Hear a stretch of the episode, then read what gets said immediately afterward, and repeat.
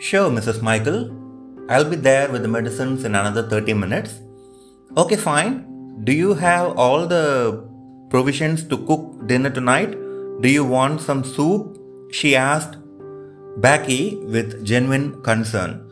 Thank you, Mrs. Michael. I'm fine, really. I'm all stocked up for the next 10 days at least. Okay, see you in a while, said Mrs. Michael and disconnected the call. Mr. Michael suffered a leg, a leg fracture several months ago and had been taking medicines regularly ever since. Initially, after a minor accident, he was bedridden for a few months. Now he could walk with a stick on his own without others' help. The old couple had learned to live without depending on anyone for quite some time. Their only son was a, ship, was a ship captain in the Naval Guard of the county.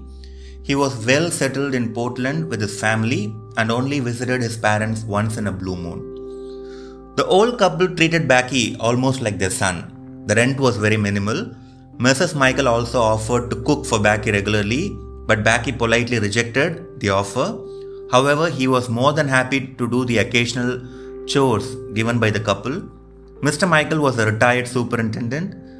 He has worked in many places during his service, including the consortium of town council, head office, Becky often got Mr. Michael's suggestions regarding office matters. Becky was seated in the garden bench for another 10 minutes, lost in his thoughts. He lit the last cigarette in the pack and finished it off quickly. He looked at his watch and found the time to be 30 minutes past 6.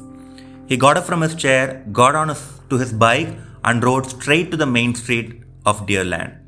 He stopped at the pharmacy, and the pharmacist gave him a cover which Becky didn't even have to ask. He rode straight to his house, parked the bike, and walked straight towards Mrs. Michael's house.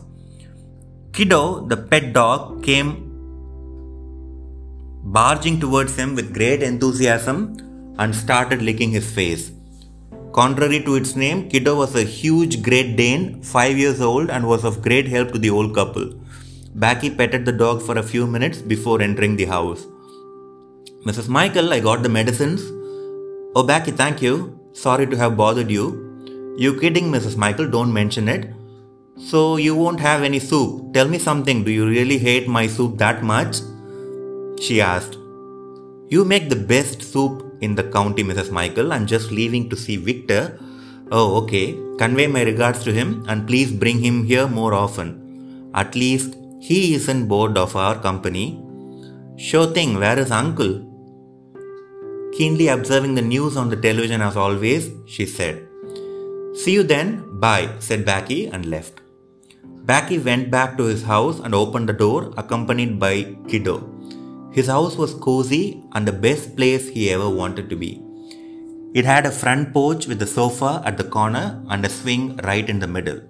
There were ornamental plant pots in the porch area. The living room was neat and little.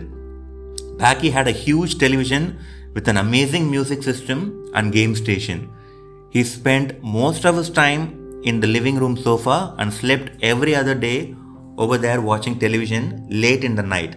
Otherwise, he would use the bedroom opposite the kitchen. The kitchen was visible from the living room, and there was a very small storage room at the corner adjacent to the kitchen. He loved this house. Becky switched on the lights and the music system, which was loud and the old couple never really bothered about that. The house was secluded, and if anyone were disturbed by the music, it were only the deer in the forest area. The residential areas were more interior in the heart of Deerland.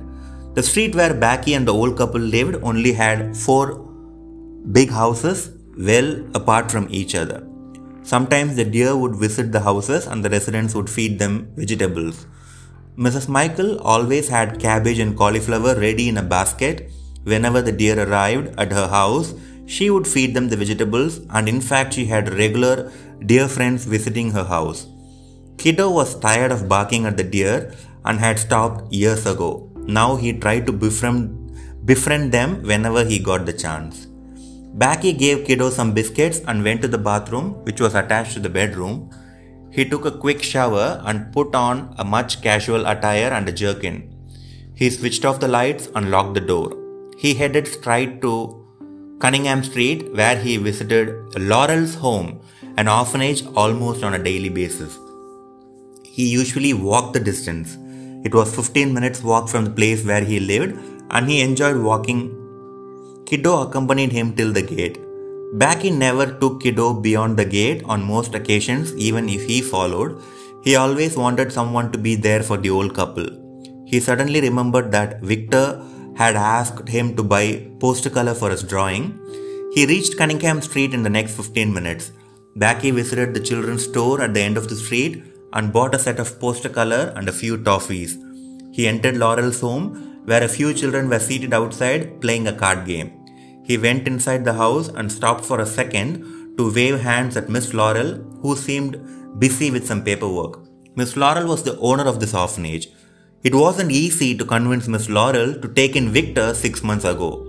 She was all for helping orphan children. However, she had her own reservations, keeping in mind the budget, availability of extra beds, etc.